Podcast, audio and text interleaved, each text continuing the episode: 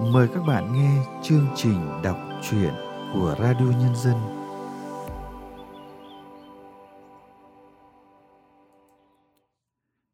Các bạn thân mến, trong chương trình đọc truyện hôm nay, chúng tôi mời các bạn nghe truyện ngắn Ngủ biển của tác giả Hoàng Hiền qua sự thể hiện của Vân An. Nhà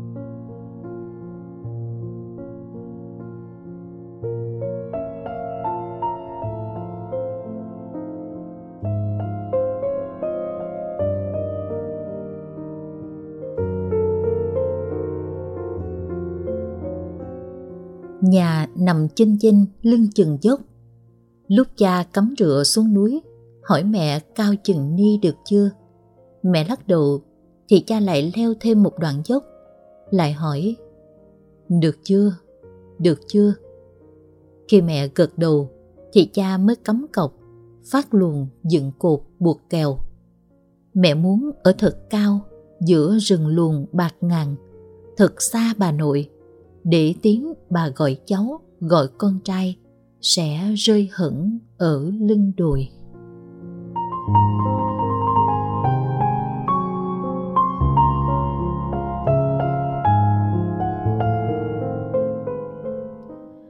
Nhà lọt thỏm giữa rừng luồng bạc ngàn, gió bốn bề thẳng nhiên lục lọi, mưa lung lay những dì kẹo chấp nối thách thức cha ràng cột hết ngày này sang ngày khác. Mỗi lần trèo thang sửa nhà sau trận mưa chông, mồ hôi cha nhỏ xuống cả tóc xuân, đang cố ghìm thang tre sợ cha bị ngã. Cha lầm bầm những gì không rõ, còn mẹ bền bỉ, thản nhiên, thu gom cành lá gãy rụng quanh nhà. Sau cơn mưa, nền đất trong nhà sụt lên lớp bùn đỏ, đất đá núi không dồi dịnh nào làm cho phẳng được. Trải phên phên mục, lót gỗ thì lên nấm, lên men. Nhà bà nội dưới chân dốc rộng thênh thang, mẹ không muốn ở, mẹ leo thật cao lên dốc làm gì? Rốt cuộc có chia rẽ được ai đâu. Bà nội vẫn canh giờ Xuân đi học về, là dãy vào, dúi cho Xuân củ khoai cái bánh, quả na trong giường vừa chín hay cây đùi gà nắm xôi trong mâm cúng mồng một hôm rằm. Xuân chỉ ước được thu mình giữa chiếu chăn giường bà, nằm đấy mưa gió ngoài kia tha hồ gào thét. Thư hương thoang thoảng của miếng trầu bà nhai cứ ấm êm che chuốt giấc ngủ lành.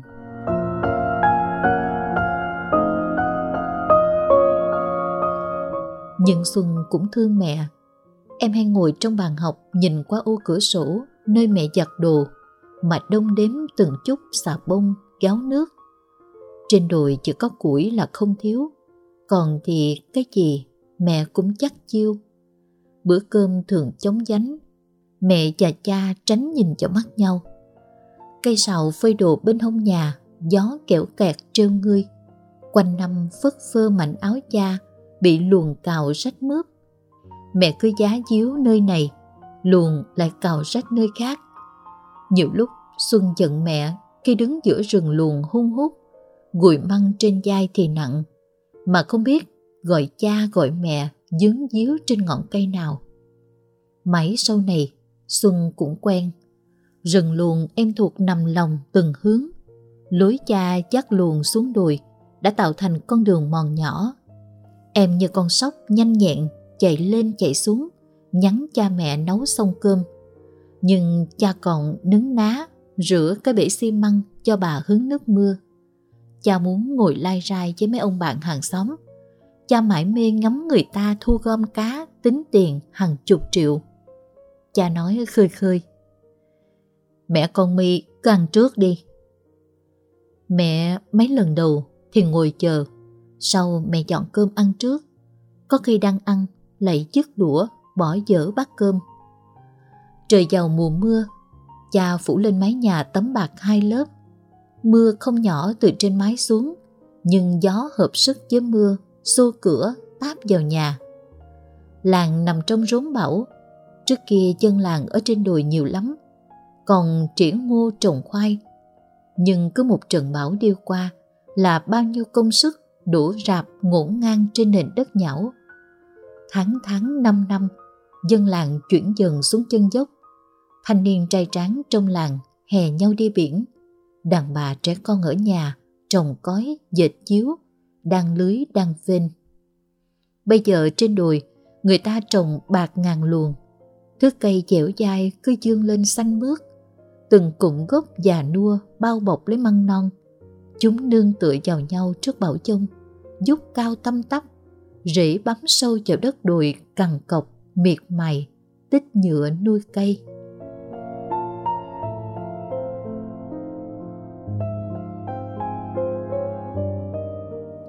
Qua mấy mùa bão dông, cha đã ngán việc chèn giữ cửa. Mẹ siêu lòng với cơn hen của Xuân sau mỗi trận mưa rào. Mỗi lần thấy trời kéo mây đen, gió đuổi chiều, gai gai da thịt, mẹ lại dục Xuân chạy ù xuống nhà nội mà trú. Mẹ ở lại một mình. Bà nội ở dưới chân dốc cũng canh chừng. Thấy gió đuổi chiều là đông thêm nắm gạo, chọn thêm con cá khô dày mình nhất, hái thêm nắm rau trong giường. Mẹ con bà cháu quay quần bên mâm cơm nghi ngút khói. Có bữa đang ăn thì Xuân khóc, xin bà mang cá, mang cơm về cho mẹ. Bà gật đầu ngay, nhưng đi được nửa chừng dốc. Chị cha giật lấy gói cá, liện vào giữa rừng luồng, bảo mang về mẹ giận. Lần sau con đừng xin. Những lần trốn mưa, Xuân lao chung chút trên con đường mòn. Em bỗng thấy mình như mũi tên tre bé nhỏ. Những thân xanh ống ánh bao bọc lấy em, cho đến khi em áp mặt vào gối chiếu nhà bà, thì luồng răng rắc giận mình.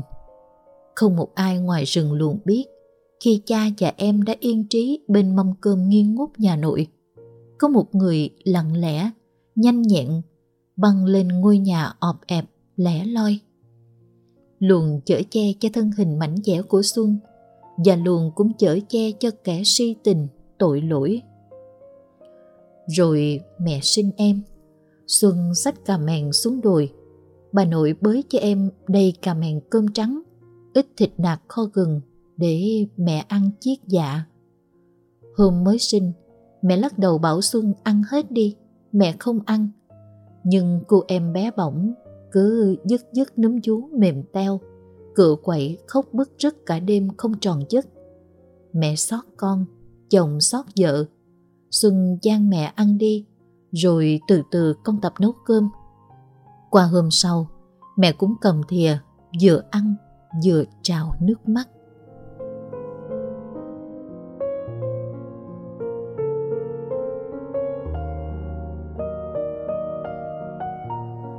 Sáng nào xuân xuống, bà nội cũng đón đầu ngõ, vừa tất bật xới cơm gấp thịt, kho gừng, vừa tiếp tích hỏi thằng cháu đích tôn của bà thế nào, có khá không, tóc có nhiều không. Xuân tả tỉ mỉ cho bà mớ tóc tơ của em cái chân xinh xinh đôi mắt tròn đen lấy, da dẻ hồng hào, trắng nhất xóm mình. Dù đã hỏi dễ mấy chục lần, lần nào bà cũng tròn mắt. Rứa à, rứa à. Và thường bất giác đưa tay ra trước Xuân, người hơi nhịp nhịp như đang bế bồng thằng nhỏ. Xuân cứ cười rủ ra, rồi về kể lại cho cha mẹ. Mới đầu mẹ châu mày, sau thì mẹ cười, rồi có lần mẹ khóc. Xuân ấp ủ giấc mơ một ngày nào đó, mẹ đưa cô em xuống dốc. Em được ngủ ngoan trong chăn gối ấm hơi trầu. Thằng bé sẽ lớn lên. Xuân sẽ chia cho em mấy cây na trong mảnh giường thinh thang của nội. Sẽ đào khoai sọ lùi vào than củi. Chị em chia nhau cắn những miếng bở tơi Xuân sẽ cõng em đi khoe cho mấy đứa bạn trong xóm, cho chúng nó thấy da em trắng muốt, môi đỏ tươi, mái tóc tơ mềm. Xuân lên kế hoạch của một người giá díu tấm chăn đã rách lâu ngày. Ngày ngày xuống dốc lên đùi. em nói với mẹ bà muốn lên thăm em. Nói với bà, mẹ hỏi bà có khỏe, cái chân bệnh khớp lúc trở trời đã bớt đau chưa? Cha mỉm cười khi thấy con gái mình đã ra ràng chị cả. Em lo toan quá nhiều. Rồi bà cũng nhận lời sẽ nấu xôi chè cúng mụ bà cho cô em ngày đầy tháng. Mẹ cũng gật đầu nhờ bà lên giúp. Xuân háo hức trước mấy ngày, em hát líu lo giữa rừng luồng, chạy lên chạy xuống không biết mệt. Luồng cũng chích vui như reo hát, chung niềm vui, chung chiến công với em. Nhưng tấm chăn em giá díu rộng, dài dài quá, mà sợi chỉ yêu thương em nối mãi chẳng đủ dài. Nhìn bà tấp tỉnh cái chân bị khớp, từ dưới dốc lên, bao nhiêu bát đĩa xôi chè em dành mang hết. Bà vui, cháu vui, là thế mà khi mở cửa không thấy mẹ chờ cô em đâu. Xuân chỉ sợ bà giận, em níu tay bà, bảo bà đợi cháu một tỷ một ti, chắc mẹ chỉ loanh quanh đâu đó. Em háo hức ra sau trái, nhưng không thấy mẹ. Em tìm quanh nhà, rồi rộng hơn, xa hơn. Em khẳng cổ gọi mẹ, gọi cô em, nhưng rừng luồng im bặt. Những thân cây mảnh khảnh dương lên cao chút lặng im. Chúng che giấu điều gì tội lỗi. Chúng xấu hổ không nhìn em lấy một lần. Cha tìm thấy em khi em đang ngồi khóc, lặng lẽ xốc em lên vai bàn tay thô ráp dò mái tóc rỉ tre bết bát mồ hôi, nhẹ nhàng dỗ dỗ tấm lưng kề guộc. Em cung cúc theo bà xuống dốc. Cha buộc dây thừng vào cây cột cái, bậm miệng dắt sợi dây lên vai, lấy đà bước xuống dốc. Tổ ấm siêu dẹo rồi đổ đánh huyệt. Em sững lại nhìn những kèo, những cột, những lá, những phên ụp xuống giữa rừng luồng. Bà kéo tay em giọng nghẹn đi. Mình về thôi cháu.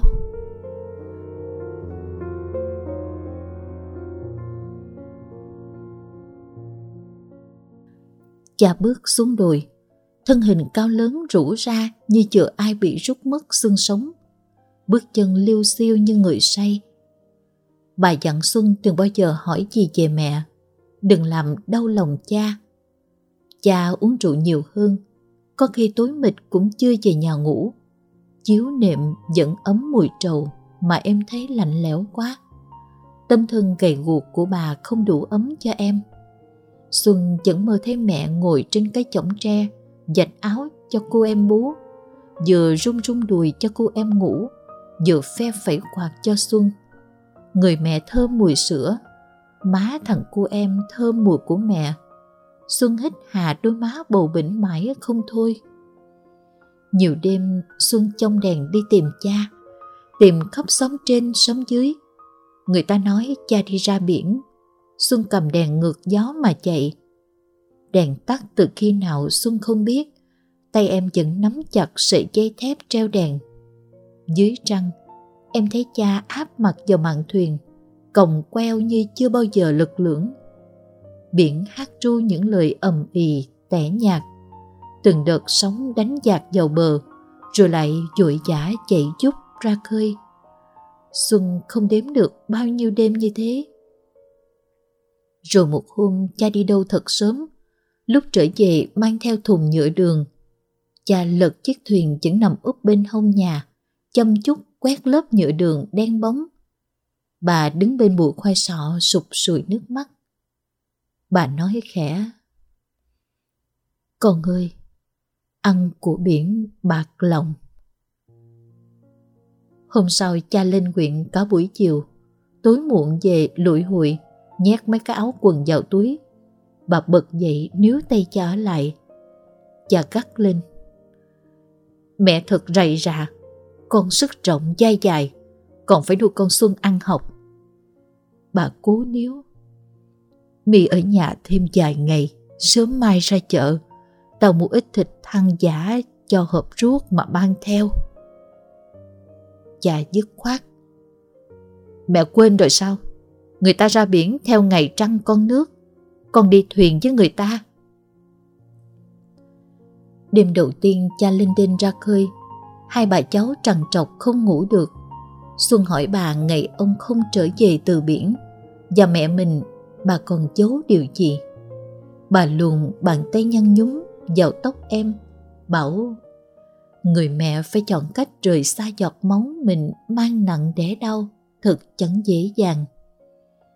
Mẹ ra đi, vì cô em không phải con của cha Xuân, vì mẹ còn thương người cũ.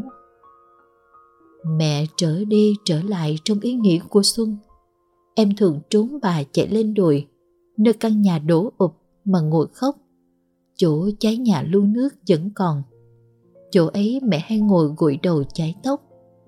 Em cũng thường đi về phía biển ngóng cha trở về.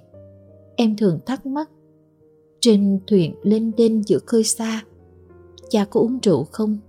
Lúc buông lưới chăn câu, cha có nghĩ gì đến mẹ? Bà nhận cói dễ đan, cói giăng đầy ngõ. Bà bảo phải tìm việc gì làm cho đỡ nôn nóng tay chân. Người trong xóm bảo cả làng đi biển đấy thôi. Đàn ông đầu sống ngọn chó. Bà tắt lưỡi rằng biết vậy, nhưng lòng không khỏi cuồng cào. Xứ này nhà nào nhà nấy tựa lưng vào đùi, mặt nhìn ra biển. Người ta bảo tốt cho phong thủy, nhưng bà bảo rằng để tiện ngóng người từ biển trở về. Ngày cha Xuân còn nhỏ, bà thường dẫn con ra ngủ biển, con chốt cát lấp chân còng gió. Mẹ trằn trọc đợi sớm mai giúp chồng đẩy thuyền ra khơi hay chờ thuyền cá trở về bao nhiêu đêm ngủ biển và những chuyến khơi xa của ông nuôi cha lớn. Những câu chuyện về nước săn nước dịu, về tiếng chim sẻn tiếu tích, nhắc cá dụi, cá cơm, cá me, đang chạy theo đàn, cha thuộc nằm lòng. Biển sống cuộc sống phóng khoáng và mạnh mẽ, đau thương nhiều nhưng cũng ung dung, ngạo nghễ. Con trai trong làng, thở thủng đáy ở trần đã mơ giấc mơ xa khơi. Ngoài đó lòng người bao giờ cũng dậy lên tới tình cảm rộng lớn và ấm áp. Người ta nương tựa vào nhau khi biển giận dữ. Khối mênh mông xanh biên biếc, mịn như sa tanh, cần mẫn chuốt che những gây gắt đời thường. Biển thúc giục người ta mạnh mẽ, quyết liệt trước bão dông và cũng rù rì, nhẹ nhàng thổi vào lòng người, thói quen bình tĩnh, gột rửa những muộn phiền. Nhưng biển cũng cướp mất ông. Từ đó, bà cấm cha không đi về phía biển. Bà vẫn giữ thói quen trông ra phía biển sớm hôm chiều muộn. Bà biết mẹ Xuân vẫn nhung nhớ người xưa. Một chiều hoàng hôn đã buông, mặt trời rệu rã tìm về chốn nghỉ. Rắn mỡ gà còn rơi rớt đủ trông tỏ ánh mắt mẹ Xuân, nhìn người xưa rưng rức. Bà dội dã trở về nhà bàn tay run rẩy lần chở cuốn lịch, miệng lầm bầm tính ngày tính tháng. Bà cận hỏi Xuân sinh ngày tháng năm nào. Mẹ đánh rơi bọc cá trước thềm nhà. Đêm hôm ấy, mẹ thu gom đồ đạc, trí nghĩ bị lấp đầy vì quốc tức. Đàn bà khi đã nghi ngờ nhau, thật khó mà đi ra đi vào chậm mặt.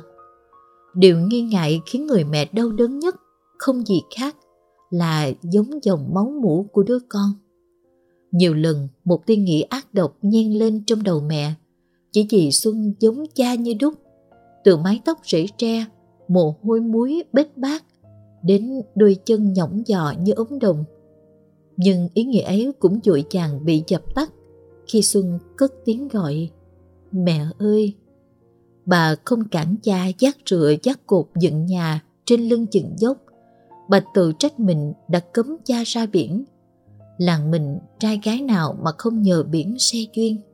Nếu bà không cấm cha đi về phía biển, biết đâu đấy mẹ Xuân không phải cô mùi. Rồi cha cũng trở về, một buổi sáng trời trong xanh như ngọc. Xuân thấy dáng cha chậm dở từ xa. Em áp mặt vào dòng ngực mặn mùi của biển những ngày ở nhà, không lúc nào cha để chân tay nghỉ ngơi. Cha mang rìu, đánh gốc luồng già trồng lúa mới, phát luồng đang phên phơi cá để cho bà cháu ăn dần. Cha cũng đang lại hàng rào, đánh luống trồng thêm khoai sọ, thay mới cái bóng đèn leo lét chỗ bàn học cho Xuân. Cha không quen nựng nịu, câu âu yếm nhất cha nói với Xuân mà rằng Mi giống tao như đúc mi hay. Mãi về sau này, Xuân thường theo cha ra biển mỗi lần thuyền ra khơi, đứng nhìn thuyền cha rẽ sóng về phía mặt trời đang mọc, ngắm từng đợt sóng đánh vào bờ ào ạt. Đợt sóng này bị đánh lùi ngay lập tức, những đợt sóng khác lại đánh vào bờ liên tiếp. Có lần cha bảo, sóng vỗ bờ, hát khúc hát tiến lên. Những lần cha trở về, Xuân hay bắt gặp ánh mắt đàn bà sóng chài nhìn cha ống ánh khác thường. Em cũng như những người đàn bà làng chài, sớm có nếp quen ngóng ra phía cổng. Bà nói, biết đâu sau này sẽ có thêm người ngóng cha từ phía biển cùng em. Em cũng mơ về tấm chăn mới tinh tươm khi thi thoảng lại thấy cha đi ngủ biển. Biển nuôi xóm làng khôn lớn và biển muôn đời vẫn cần mẫn xe chuyên.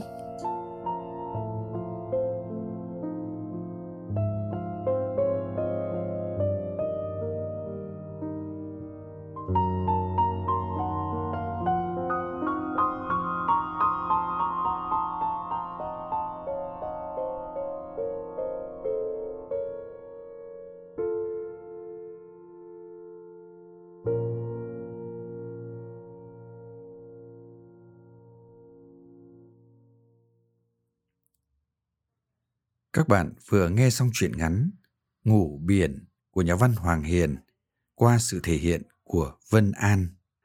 Sau đây chúng tôi mời các bạn nghe nhận xét của nhà thơ Hữu Việt về tác phẩm này. Tên truyện thì là Ngủ biển, nhưng câu chuyện lại được bắt đầu ở nơi lưng chừng đồi, trong một rừng luồng bạt ngàn gió thổi qua góc nhìn tự sự của nhân vật bé gái tên là Xuân. Có cảm giác như tác giả đã giao nhiệm vụ hơi nặng cho một cô bé con trong vai trò kể lại những câu chuyện rắc rối thuộc về thế giới người lớn. Cô bé ấy đã phải nỗ lực vô vọng để vá víu tấm chăn rách quan hệ gia đình giữa mẹ chồng nàng dâu, giữa bố và mẹ của em. Một đứa trẻ đâu có cần gì nhiều ngoài hơi ấm trong chăn của bà, tình thương yêu quây quần của cha mẹ nhưng dù có cố gắng thế nào thì tất cả cuối cùng vẫn tan vỡ. Những cây luồng vô chi còn biết nương tựa vào nhau để vượt qua gió bão, vươn lên xanh mướt. Nhưng con người lại chia lìa bởi sự nghi ngờ, tự ái, đố kỵ và cả thờ ơ với số phận của nhau. Phải chăng đó là một ẩn dụ đáng chú ý mà tác giả chủ tâm gửi đến cho người đọc? Nhưng người đi thì đã đi, còn người ở lại thì phải biết chấp nhận thực tại để sống tiếp và mạnh mẽ hơn. Cha của cô bé đã quay trở về với biển, với đam mê và lẽ sống của người dân trài để tiếp tục giấc ngủ biển từ thời thơ bé và nghe tiếng sóng vỗ bờ hát khúc hát tiến lên. Người đàn ông khi trở lại là chính mình, dám theo đuổi đam mê và khát vọng sẽ trở nên mạnh mẽ và kiêu hãnh. Chắc chắn hạnh phúc sẽ đến với anh ta như cái kết của chuyện ngắn xinh xắn này biển nuôi xóm làng lớn khôn và biển muôn đời vẫn cần mẫn xe duyên Chương trình đọc truyện của Radio Nhân dân hôm nay xin được tạm dừng tại đây. Hẹn gặp lại các bạn vào chương trình sau. Thân ái, chào tạm biệt các bạn.